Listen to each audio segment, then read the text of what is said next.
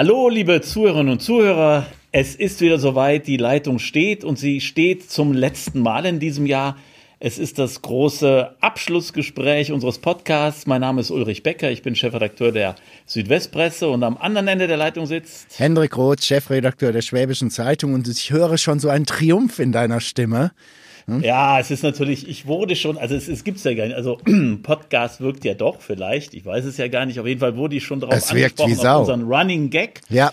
Und ich habe hier in der Redaktion schon zugeben müssen, äh, ich sag mal so, um den, um den Parteitag, also das war ja, glaube der 6. Dezember, wenn ich mich recht erinnere. Äh, wie, du redest gerade von unseren aufrechten Sozialdemokraten. Ja, von den aufrechten, Entschuldigung, genau. Also ja. um das den Zuhörern zu erklären, also den aufrechten Sozialdemokraten, die in einem denkwürdigen Parteitag dann Norbert Walter Borjans und Saskia Esken gemäß des äh, Mitgliederentscheids auf den Thron gehoben haben, auf den SPD-Thron. In diesen Tagen dachte ich, oh, die Flasche Wein ist verloren, aber dann dann kam Kevin und sagte, ach komm, es ist ja alles nicht so schlimm und wir bleiben vielleicht doch in der Koalition und man muss ja erstmal verhandeln. Und deshalb, also diese Koalition, und ich glaube, ich hänge mich jetzt nicht zu weit aus dem Fenster, am äh, 16. Dezember mittags um kurz vor eins. Ähm, ich glaube, diese Koalition hat zumindest über den 31.12. Bestand und damit wäre die Wettschuld einzulösen. Genau, und es soll ja auch noch ein paar Hörer geben, die unseren Running Gag nicht kennen. Also der war so, ich mache die Kurzform. Ich habe gesagt, die Große Koalition überlebt in diesem Jahr nicht und wir werden Weihnachten vor einer anderen Situation stehen und dementsprechend habe ich die Wahl verloren.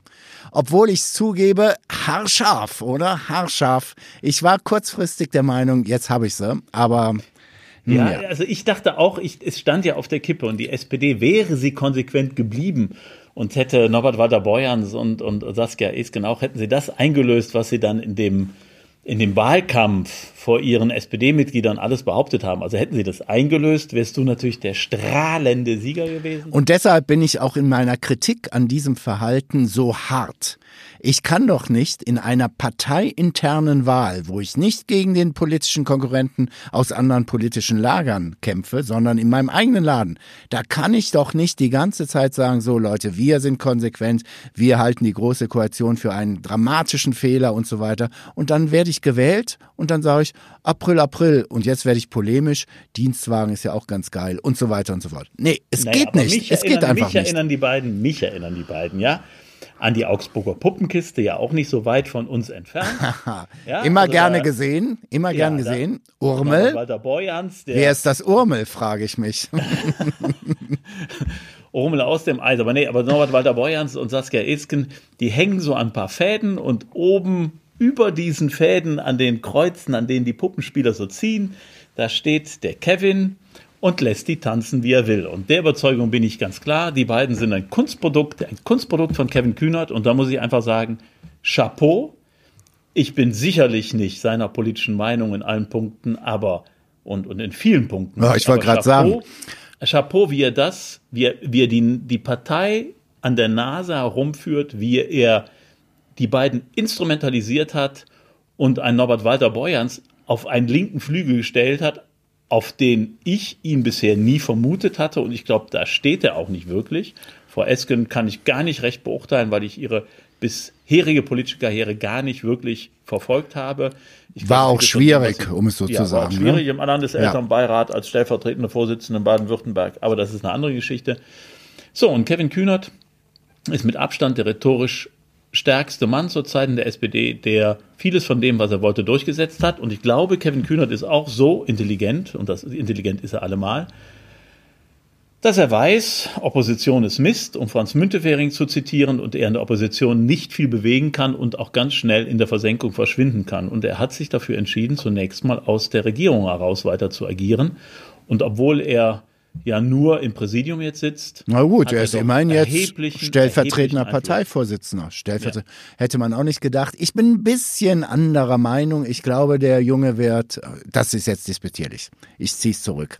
Herr Kühnert wird in meinen Augen überschätzt. Ähm, die Jusos waren soweit ich irgendwie ansatzweise politisch denken kann, immer gut für Randale und ein bisschen äh, Stimmung in der Bude, aber so richtig durchgesetzt haben sie eigentlich nie was. Äh, von daher, boah, früher Gerd Schröder, Stammocup und nix von überdauert. Äh, Ich glaube, Kühnert, ja, es spielt ein bisschen mit rein, aber du hast ja auch NRW-Wurzeln, so wie ich.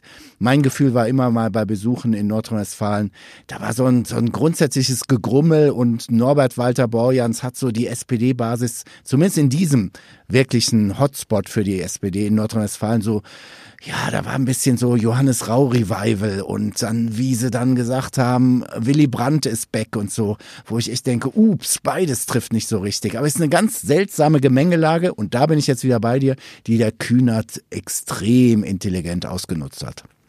Naja, äh, also erstens sind es große Schuhe, die da äh, ja, hingestellt worden ich glaub, sind. Ich glaube, also ziemlich zu große. Brandt und, und, und Johannes Rau. Und ich meine, Norbert Walter Beuerns war ja mal Sprecher von Johannes Rau. Also ähm, ich ja. weiß auch nicht, daran würde er sich sicherlich ein bisschen verheben.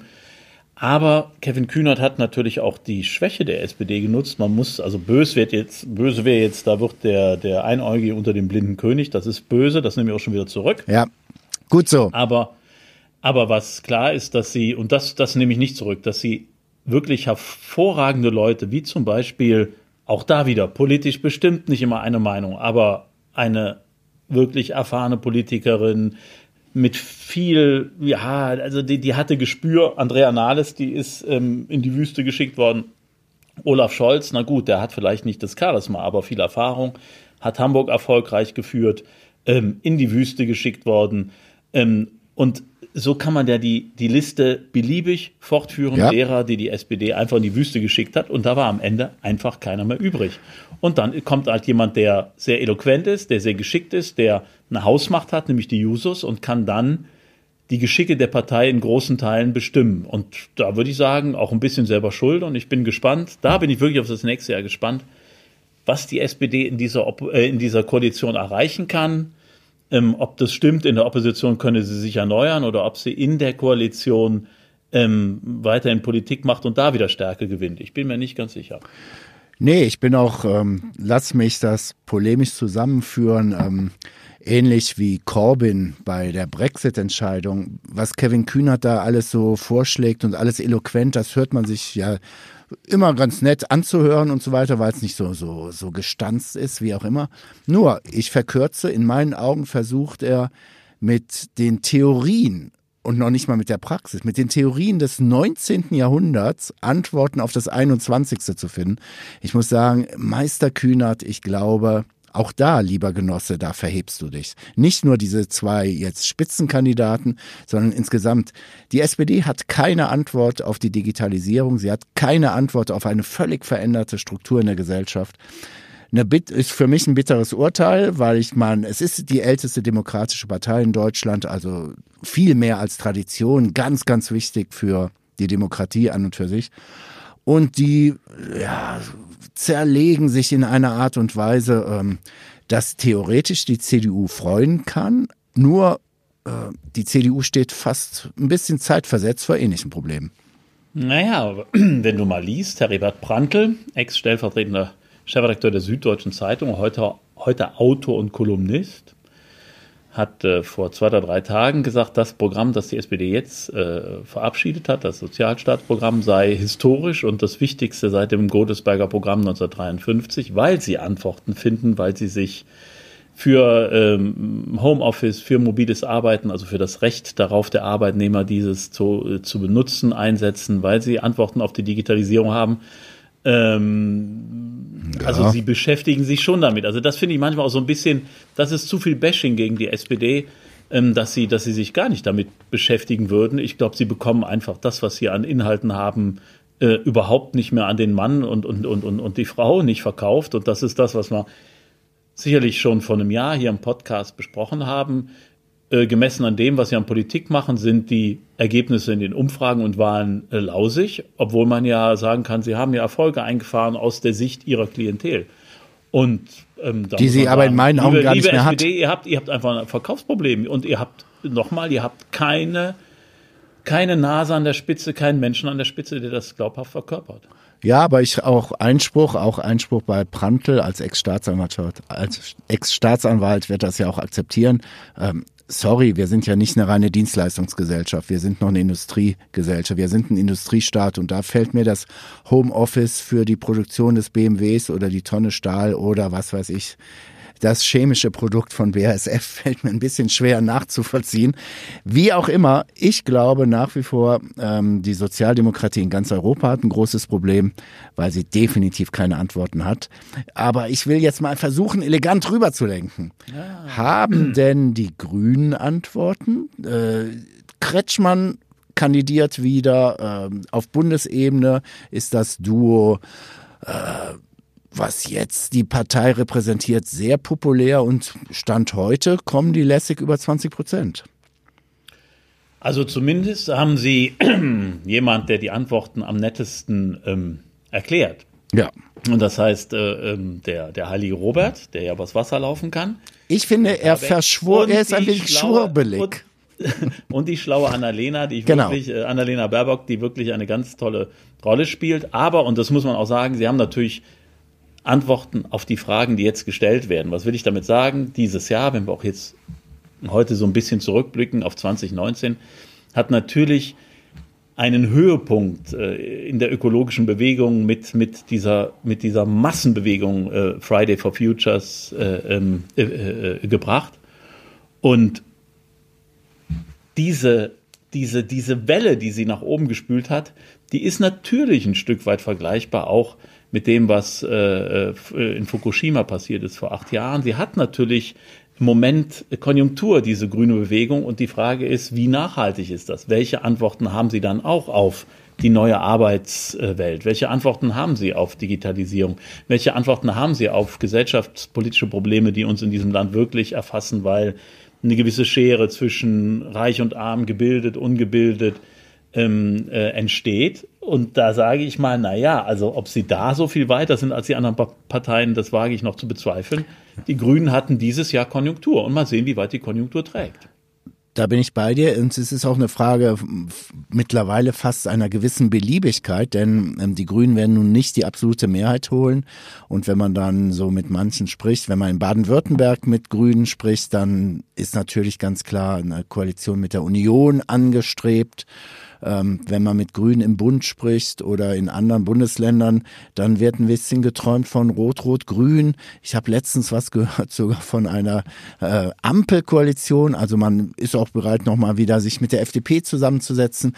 Ähm, und dann trotzdem, trotz dieser wechselnden Koalitions, potenziellen Koalitionspartner, dann klar zu sagen, was man will. Es wird schon, es wird auch eine ganze Spur schwieriger, denke ich mal, im nächsten Jahr für die Grünen. Ähm, und ein kleines Indiz ist doch auch die Tatsache, dass Kretschmann so früh gesagt hat, ich kandidiere wieder. Er will mit diesem Bonus des Übervaters von Baden-Württemberg, der ja auch mal als Bundespräsident gehandelt wurde. Die Grünen brauchen diesen Kretschmann, um wirklich erfolgreich eine Wahl zu, ja, zu gewinnen in diesem Fall. Ja, das glaube ich auch. Also ohne Kretschmann ist die baden-württembergische äh, Grüne Partei sicherlich zwischen 5 und 10 Prozent in Anführung weniger wert, also würde sie weniger erreichen. Da bin ich, da bin ich vollkommen bei dir. Ähm, man, muss, man muss natürlich auch sagen, die Grünen haben ähm, gerade im letzten Jahr, ganz im Gegensatz zu den anderen Parteien, ihre internen Streitigkeiten auch intern gelassen. Also selbst äh, als Cem Özdemir für den Fraktionsvorsitz im Bundestag kandidiert hat, ist es, finde ich, sehr geräuschlos abgelaufen. Er ist unterlegen in der Abstimmung, das war es dann auch. Also da hat es kein Zerfleischen, kein Gestreite gegeben und das ähm, machen ja beide großen Parteien oder ehedem groß, die SPD ehedem groß und die CDU ja auch vor, wo ja zwischen, zwischen Merz und Kramp-Karrenbauer und äh, zwischen eher den konservativen Kräften in der CDU und den, den eher liberaleren ähm, es, es, sich heftigst gestritten wird. Das haben die Grünen vermieden und ich glaube, Streit kommt nie gut an. Also muss man sagen, das haben sie richtig gemacht, aber ich bin bei dir. Ähm, die sind irgendwo an der Decke, die kommen nicht mehr weiter. Ich habe ja mal behauptet in Baden-Württemberg, die könnten vielleicht noch viel mehr Prozent bekommen. Also ich, das nehme ich heute zurück und würde sagen, es geht ohnehin kaum noch, dass eine Partei über 25 Prozent bekommt, weil sich diese Parteienlandschaft so aus, ausdifferenziert hat, dass eine große Volkspartei mit 40 Prozent heute kaum noch denkbar ist. Da mal Butter bei die Fische und ich meine, die Flasche Rotwein bekommst du jetzt. Wie wär's denn für eine Wette für 2020? Ähm, kriegen wir 2020 Neuwahlen oder wird alles dann doch nach den Plänen von Merkel jetzt so laufen, dass Merkel die Legislaturperiode als Kanzlerin 21 beendet? Ich wette nicht mehr auf die Koalition in 2020, aber ich wette gegen Neuwahlen. Das ist gemein, das war nämlich mein Gedanke, den wollte ich jetzt vortragen. Erster. Ah, das ist echt eine große Sauerei. Dann reden wir doch mal über die CDU. Ähm, ähm, Kanzlerkandidat, ja, ich, ich verkürze jetzt, damit mal ein bisschen Schwung hier nochmal reinkommt.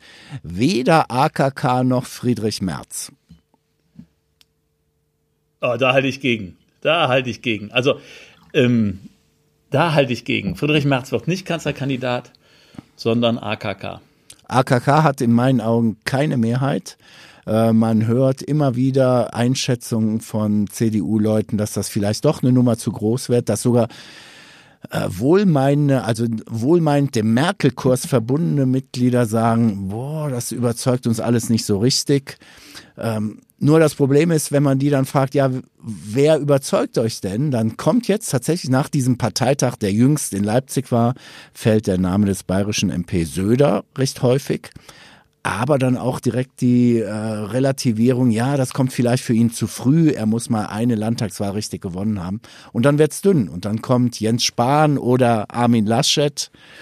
Keine Ahnung. Aber ich, ich bleibe dabei. Es, auch AKK wird es nicht. Naja, also das schauen wir mal, weil du hast das Problem ja schon genau beschrieben. Es ist natürlich so, dass sie oder dass es eine große Unzufriedenheit innerhalb der Partei gibt. Die hat ja schon zu Merkel-Zeiten bestanden, aber die Merkel hat das äh, qua Amt zugedeckt. Ähm, bei AKK äußert sich das im Moment wesentlich stärker. Aber die anderen ähm, Konkurrenten blockieren sich gegenseitig. Da gibt es ja viele Gründe, warum das dann am Ende nicht ausgehen könnte. Ähm, Jens Spahn ist noch sehr jung. Ich glaube, da fehlt die Akzeptanz in der, in der CDU, ähm, dass, dass er jetzt bereits Kanzlerkandidat würde. Markus Söder wird abwarten. Der weiß, dass er als CSUler natürlich oben im Norden große Probleme hätte. Und ob er so. Da bin ich mir nicht so sicher mehr. Ja, aber ich, also ich, ich schätze ihn ein, er wird, er wird ein bisschen abwarten, ob er aus dieser Position herauskommen will. Armin Laschet hat, äh, hat ein, ein Riesenproblem wenn Armin Laschet sich entscheiden will, Kandidat zu werden, dann ist, ähm, dann ist vorbei mit, mit NRW, weil äh, der NRW-Ministerpräsident kann nur aus der Mitte des Landtages gewählt werden. Er müsste sich also im März wieder zu den Landtagswahlen stellen, die im März 21 vor den Bundestagswahlen liegen. Also das ist, das ist alles nicht so ganz einfach. Ähm, und ich glaube, die Kandidaten werden sich alle gegenseitig blockieren und am Ende, und wenn man es jetzt negativ formulieren will, bleibt der kleinste gemeinsame Nenner übrig. Und der heißt AKK. Und sie ist die Parteivorsitzende. Nicht vergessen, sie ist der Parteivorsitzende und sie steht einer Partei vor, die über, jetzt sind es jetzt schon, wie viel waren es, 16 Jahre ja. von Angela Merkel geprägt worden ist und sie steht in der Tradition von Angela Merkel. Also all das sollte man nicht außer Acht lassen. Und das ist für mich so ein Argument. Für ein Argument für einen, der die Merkel-Zeit ähm, teilweise kritisiert, aber im Großen und Ganzen sagt, das hat Merkel grundsätzlich recht gut gemacht. Mit aller Distanz. Und jetzt habe ich das Gefühl, wenn man mit CDU-Leuten spricht, die wollen Cut, die wollen was Neues. Und äh, AKK ist ja, Merkel auf Saarländisch, ähm, andere saarländische Politiker auch hier schon oft kritisiert, wie zum Beispiel der Außenminister Maas, wo man regelmäßig sieht, das ist alles eine Nummer zu groß für ihn. Äh, ja. Also da bin ich wirklich skeptisch. Ähm, aber wie du sagst, es ist alles miteinander verwoben, irgendwie, irgendwann und irgendwo. Ähm, und schon sind wir wieder, nämlich bei den Grünen. Dann hat tatsächlich, wenn die Grünen mit dem Kanzlerkandidaten um die Ecke kommen, der oder die echte Chancen, Kanzler zu werden. Das hätte man mal vor ein, zwei Jahren sagen sollen. Da wäre man eigentlich gefragt worden, haben Sie irgendeine Pille verwechselt? Hm. Hm. Hm. hm. Ja, also ähm, ja. Ich, also ich meine, warum nicht? Also ich meine, die, die, die Parteienlandschaft hat sich ja ausdifferenziert und dann wird halt äh, ein, ein grüner Kanzler. Ich finde es auch, also ich, ich hätte es vor drei Jahren nie zu, äh, zu, vorausgesagt, niemals. Aber ähm, ja, ja, warum nicht? Warum nicht? Ja, vielleicht wegen Kompetenz. Weil, Also ja. es wird hier, also ich bin jetzt mal heute, bin Aber ich ein bisschen auf Krawall gebürstet. Ne? Es wird also von den Gegnern von AKK oder auch, wie ich gerade äh, mit Außenminister Maas, dann wird so ein bisschen disputierlich über das Saarland gesprochen.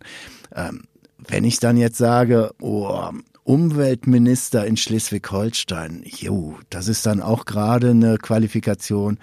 Oh, toll. Also er war mal bei einer Behörde. In der Hoffnung, dass er gute Behördenleiter hatte, konnte er dann drüber natürlich schön herum mit Philosophie herumschwurbeln. Aber äh, ja mal Butter bei die Fische an der Küste. Ich, ich sehe nicht die wirkliche inhaltliche Kompetenz. Und von daher. Ja. Na ja, na, na, na, na, na, na, na, na. Also die äh, mächtigste Frau der Welt war äh, gerade mal Umweltministerin und kam dann vorher aus, äh, aus der DDR und hatte damit Politik noch nicht viel am Hut und ist trotzdem eine, äh, wie ich finde, eine der erfolgreichsten äh, Regierungschefinnen ähm, der Welt, kann man sagen. Äh, in, nein, in, in, in der bundesrepublikanischen Ja, aber auch geworden. der Welt, tatsächlich. Also ja. der, der Erfahrungswert, also wenn man den immer nehmen würde, ähm, dann wäre der auch nicht besonders groß. Also, äh, also, das finde ich, mhm. also, nee, da, da, ja, also, ja. Wir ja, stammeln meine, heute, wir stammeln heute. Was wird der Hörer sich denken? Ähm, ja, aber ich bin, ja. da bin ich ja sprachlos. Also Saskia Esken, also wie gesagt, Landeselternbeirat. Ja, äh, das ist eine Linie.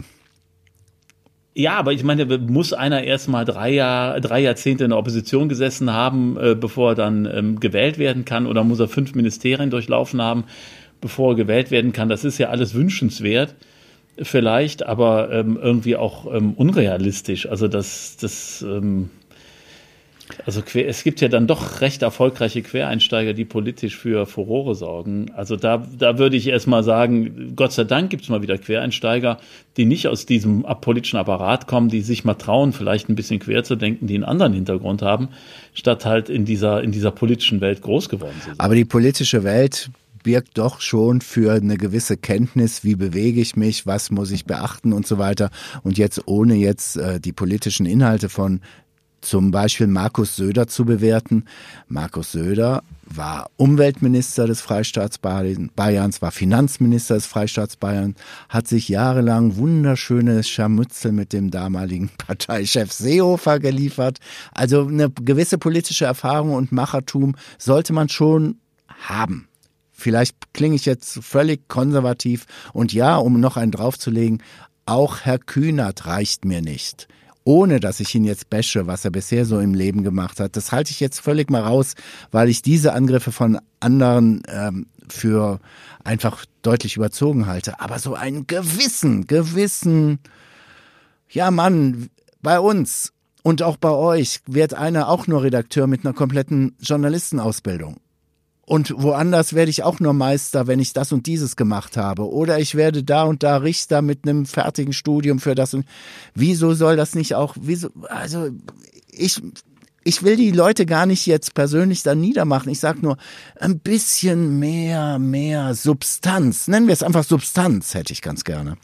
Ja, also gegen Substanz spricht ja gar nichts. Aber das andere halte ich für ein, für ein wirklich schwaches Argument. Also, also nichts gegen Söder, Söder und ich, ich, ich finde auch Markus Söder macht im Moment eine extrem gute Figur, aber ob das daran liegt, dass der äh, schon zu als 18-Jähriger das, das Franz Josef Strauß Plakat über dem Bett hängen hatte und seitdem von der Parteikarriere. Darauf habe ich gewartet. Da, das bezweifle ich sehr. Also der hat sich nur wirklich durch alle Parteigremien irgendwie hoch äh, durch, durch, durch Arbeit, aber auch durch die eine oder andere Intrige. Ich erinnere nur an Horst Seehofer, wo die, wo die, wo die ähm, äh, die, die, der Nachwuchs der CSU da mit, mit Markus Söder Plakaten saß und er jovial lächelnd sagte, oh, das habe ich gar nicht gewollt. Ja, ja, ich erinnere mich. Ja, Alter, bitteschön.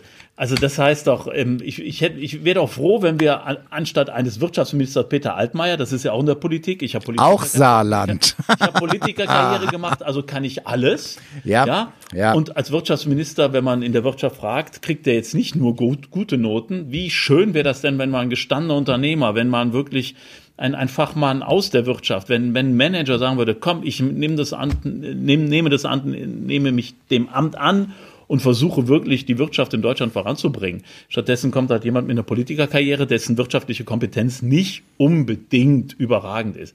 Also ich wäre froh, es gäbe mehr Quereinsteiger, es gäbe mehr Handwerker, es gäbe mehr Manager, es gäbe Sportler, was weiß ich, im, im Parlament und in den Ministerien, die sagen, okay, wir haben unsere Lebenserfahrung und die bringen wir in die parlamentarische Arbeit ein und stattdessen haben wir Parteisoldaten und die haben einen großen Anteil daran, dass die Leute sich gähnend abwenden und sagen, die Leute sollen uns verstehen, niemals. Ja, da ist ein Punkt. Ich gebe ja auch zu, dass mal einige meiner Argumente in diesem Fall recht schwach sind. Es ist einfach ein gewisses Bauchgefühl. Es ist ein, wo ich mir sage, hey, es, das reicht einfach nicht. Ähm, denn ich will niemandem was Böses in Timbuktu. Aber äh, deshalb sei der Vergleich gestattet. Die Bundesrepublik Deutschland ist eben nicht Timbuktu.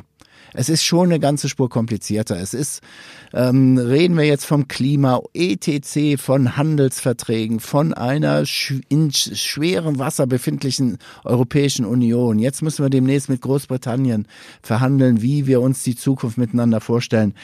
Oh, ich hätte dann schon doch mal ein bisschen mehr Substanz. Ich weiß, ähm, es ist unfair, aber nichtsdestotrotz, es ist.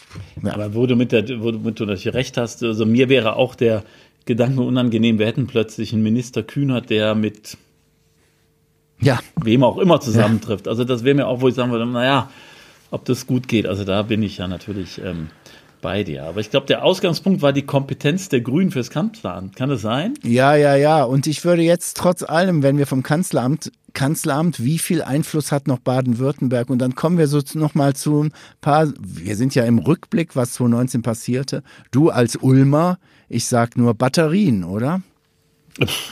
Ja gut, das ist natürlich, das ist ein ganz schlimmes äh, Kapitel. Ähm, auch in Richtung Politikverdrossenheit, ja. weil Ministerin Karliczek als Wissenschaftsministerin ja entschieden hat, dass die Batterieforschungsfabrik äh, in ihren eigenen Wahlkreis, ähm, in ihrem eigenen Wahlkreis angesiedelt wird, entgegen der, dem Rat eines Expertengremiums.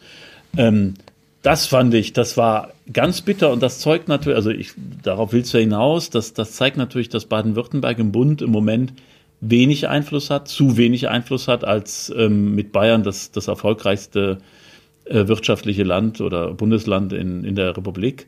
Ähm, da gucken wir ganz schön äh, blöd aus der Wäsche, auf Deutsch gesagt. Und die Frage ist, wie sich das ändern sollte. Ähm aber das sind vielleicht auch Debatten für unser Jahr 2020. Was hast du noch im Rückblick anzubieten? Über Sport reden wir hier nicht, weil wir ja schöne Podcasts haben, auf die kann ich nur sehr empfehlen. Ähm. Naja, also was mich, was mich im Rückblick, ähm, das, das war heute dann nochmal auch bei uns in der Konferenz eine Debatte, ist halt Greta Thunberg, ähm, die saß ja bekanntermaßen gestern offensichtlich in einem ja. überfüllten ICE der Deutschen Bahn und hat das auch über Twitter per Foto mitgeteilt und dann gab es so ein kleines Scharmützel, weil die Deutsche Bahn sagte, ach Mensch, Greta, du hättest auch sagen können, dass du in der ersten Klasse gesessen hast. Ähm, beide hatten irgendwie recht, weil die Greta Thunberg ist offensichtlich dann nachher umgestiegen und konnte dann der ersten Klasse weiterfahren und zuvor war sie halt in einem überfüllten, überfüllten Zug gewesen, weil der ICE zuvor, wer hat es noch nicht erlebt, ausgefallen war. Und das hat halt eine Riesendebatte gegeben und es gab, NTV hat eine Breaking News gebracht. Ja. Greta Thunberg fährt erste Klasse. Und im Rückblick auf dieses Jahr 2019 würde ich sagen, verdammt normal und das geht auch an die eigene Adresse, also an die Medienadresse. Wir sollten uns mal alle kurz zurücklehnen und diese irre Aufgeregtheit herausnehmen. Also ob Greta Thunberg nun in der ersten Klasse fährt, auf dem Boden eines äh, ICE sitzt oder ob sie auf einer Segelyacht äh, keine Toilette hat. Also wen interessiert es denn am Ende wirklich, dass das alles berichtenswert ist? Aber wir machen zurzeit eine Aufgeregtheit aus jeder Kleinigkeit, die, die, die stattfindet, dass wir sozusagen nur noch atemlos bleiben. Und das wäre so das, was mir 2019 ähm, in Erinnerung bleibt, dass dieses, äh, dass, dass diese Geschwindigkeit sich nochmal erhöht hat, dass wir äh, nur noch von einer vermeintlichen Sensation zur nächsten stolpern und da manchmal so das Ziel und die Linie aus den Augen verlieren. Ich bin da komplett bei dir, aber da sind wir auch in der Verantwortung, unseren Redaktionen ja, klar. äh, klar dass wir da einen Gas, zu, also wirklich einen Gang rausnehmen, um dann auch nochmal zu reflektieren und so weiter. Denn ob erste oder zweite Klasse mit dem Zug, das rettet oder schädigt das Klima überhaupt nicht. Und die Debatten in den sozialen Netzwerken, denn daher kommt ja der Druck. In den sozialen ja. Netzwerken kocht es alles über und zwar nur noch schwarz oder weiß, extrem gegen ganz moderat und so weiter. Aber es gibt überhaupt fast überhaupt nicht mehr die Zeit, in aller Ruhe da auch mal zu argumentieren und sagen, hey, lehnt euch mal zurück, denkt mal zehn Minuten nach und dann schreibt ihr eure 20 Zeilen oder eure, was weiß ich, 100 äh, Anschläge. Ähm, es ist eine schwierige Sache und auch für uns Journalisten, denn wir wollen ja schon noch unsere Funktion ausüben, äh, in der gebotenen Distanz konstruktiv über die Geschehnisse hier in dieser Demokratie zu berichten. Und das wird teilweise recht schwierig. Das ist wirklich schwierig. Ähm, das hat natürlich mit den sozialen Netzwerken zu tun, die sich ja überschlagen und wir ähm, haben es jetzt ja nochmal ähm, bei dem, bei dem schlimmen, schlimmen Fall gesehen des, des ermordeten Feuerwehrmanns in Augsburg, wo die Täterschaft ungeklärt war, wo es ungeklärt war, wer was überhaupt gemacht hat, wer zugeschlagen hat, wie. Und drei Minuten später ist in allen sozialen Netzwerken schon über die Täterschaft spekuliert worden. Da sind schon Urteile abgegeben worden in die eine oder andere Richtung. Ich möchte das auch noch nicht mal tatsächlich in eine politische Richtung stellen, sondern ähm, es wird sofort drauf losgeschossen und spekuliert, bevor man nur überhaupt weiß, was passiert ist und ob die Polizei sagt, Entschuldigung Sie bitte, wir müssen noch ermitteln, wir haben im Moment noch gar keine Erkenntnisse, das interessiert niemanden. Und das ist inzwischen, also das hat ein Maß erreicht und das spaltet die Gesellschaft in einem Maße, das ist wirklich erschreckend. Ja, das hast du sehr schön formuliert und deshalb ist es fast das Schlusswort. Aber ich, mir ist aufgefallen, wir haben herumdebattiert und so weiter. Wir brauchen die Wette für 2020. Zuvor muss ich übrigens noch was sagen. Ich habe eben ähm, erklärt, März 21 NRW-Landtagswahlen, das ist Mai 22. Ja, ich das stimmt. Mich eben vertan. Ja. Also ich bitte dass alle Zuhörer, sorry, Entschuldigung, an dieser Stelle muss ich das zurücknehmen. Ja, und ich will, ich will auch mal kurz sagen, ich hatte, wollte irgendwie so reingrätschen, war mir aber auch nicht ganz sicher und das, deshalb habe ich mal deine Position stehen gelassen, obwohl ich davon nicht überzeugt war. ja. Also siehst du, du solltest immer deinem Instinkt folgen. Ja, also, ja. äh, Das, die Vorsätze für Also, nächstes Jahr. Äh, ich schlage Ja. vor, GroKo, äh, überlebt Ja, GroKo. 2020, ja oder nein? Ja, aber ich habe ja schon gesagt, also ich glaube, dass die, dass die äh, Kanzlerin weiter Angela Merkel heißt, aber ob die GroKo überlebt, weiß ich nicht. Ähm, also komm, was, was, was, also GroKo überlebt nicht. Punkt. Gemein, dann muss ich jetzt sagen, GroKo überlebt. Aber die Hörer unseres Podcasts haben ja auch die letzten Monate mitbekommen, wir sind hier teilweise natürlich wild am Spekulieren, haben ein paar Informationen und es hätte, hätte, hätte viel konjunktiv auch gut gehen können mit meiner Wette. Nein, aber es ist ja, das ist es tatsächlich reine Spekulation. Also da spricht vieles dafür und vieles dagegen. Und da sind wir aus der Entfernung. Wir, wir sind, sitzen ja nun nicht in Berlin, haben nur unsere Kollegen, die dort sitzen und unsere Informationen von Menschen, mit denen wir reden. Aber ich glaube, da sind im Moment alle, was, was die Beurteilung angeht, relativ unsicher. Und von daher machen wir es mal. Ähm, der eine setzt auf grün und der andere auf rot. Ja, okay. Also ich sage, sie hält. Sie hält.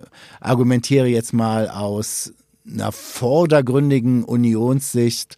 Ähm, die Kanzlerin hat es bislang souverän durchgehalten, was ich auch nicht gedacht hätte in den letzten Monaten. Ähm, der Plan des Ausstiegs der Kanzlerin bislang funktioniert.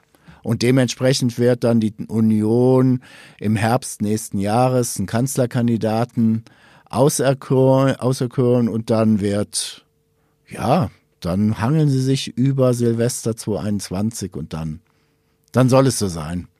Dann schauen wir mal und dann sehen wir ja. Alles klar. Dann wünsche ich den Ullmann schöne Weihnachten und einen guten Rutsch und man spricht sich im nächsten Jahr. Das gleiche zurück nach Ravensburg und auch allen Zuhörerinnen und Zuhörern. Bis dahin, bis 2020. Alles klar, bis dann. Ciao, ciao. Tschüss.